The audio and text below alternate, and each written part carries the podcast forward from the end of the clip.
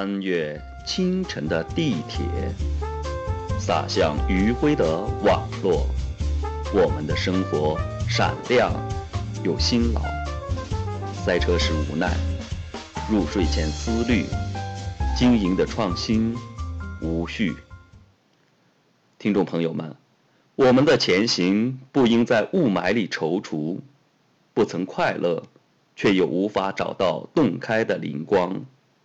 现在，来吧，一起站在经济学家的灯塔下，倾听人生大海的声音。阿尔弗雷德·帕累托，意大利经济学家、社会学家，洛桑学派的主要代表之一。1848年7月出生于法国巴黎。他的生活开始于一个矛盾。原名不是阿尔弗雷德·帕累托，隐姓的原因在于他的祖上曾是热那亚贵族，祖父帕累托爵士被拿破仑封为帝国男爵，但是到他的父母由于政治原因逃往法国，并在那里生下了他，取名弗利茨·阿尔弗雷德。1850年随父母重返意大利，改名为。阿尔弗雷德·帕累托。青少年时期，学完传统的中等教育课程后，他在都灵大学攻读理科。1874年，帕累托迁居佛罗伦萨，在铁路公司当工程师，后成为意大利铁路公司的总经理。1882年，曾参加区议员竞选，没有成功。后来放弃了薪金丰厚的经理职务，而去当政论作家。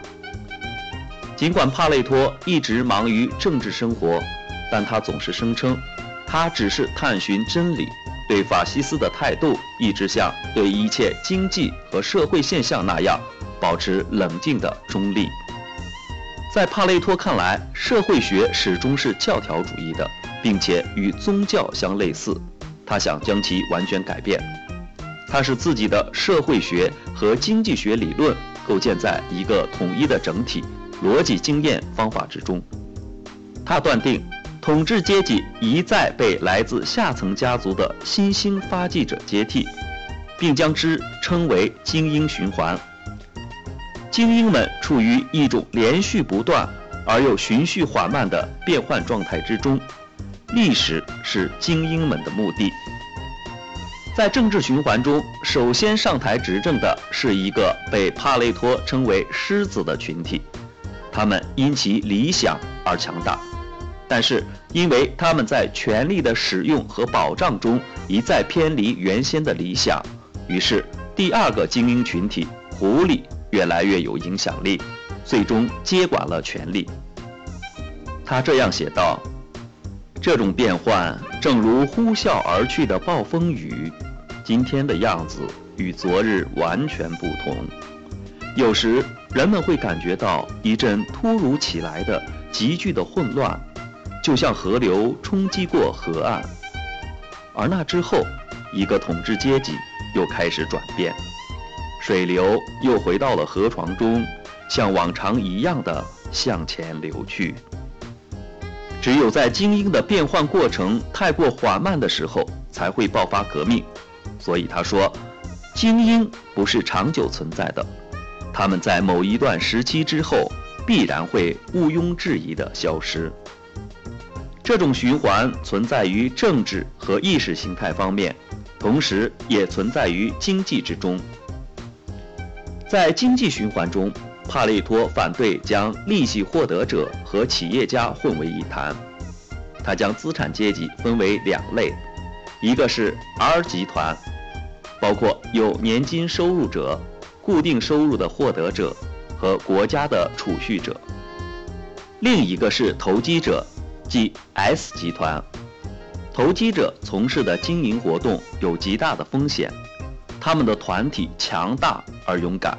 最终接替了在帕累托看来无组织、自由散漫的年金收入者，并非工人，而是年金收入者才构成了真正的被压迫阶层，因为在暴力、战争、强迫借贷、假钞和税收法的压迫下，首先受到损害的是社会中的储蓄者。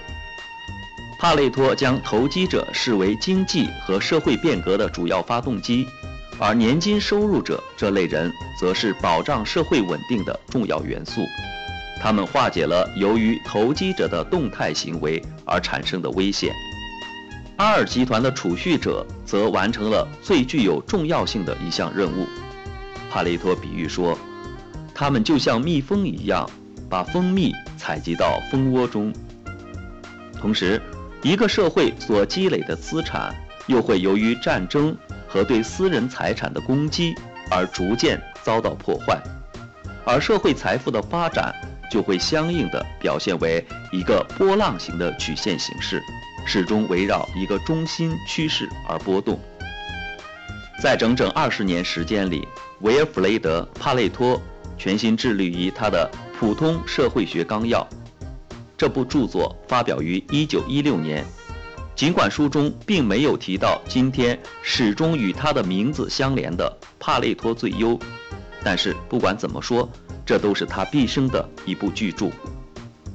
几乎没有哪个伟大的经济学家像维尔弗雷多·帕累托那样集这么多矛盾于一身。经济学家尊敬他，因为他推动了他们的中心议题，也就是。人类应该将供他们使用的有限的资本用于何处？答案是数学化的、明确的，并且是划时代的。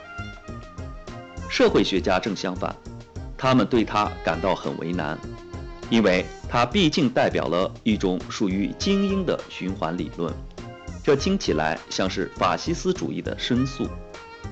无论如何，这些言论完全从统治阶级的角度出发，无视人道主义者应该考虑的社会问题，而这些问题才是社会学家们要捍卫的。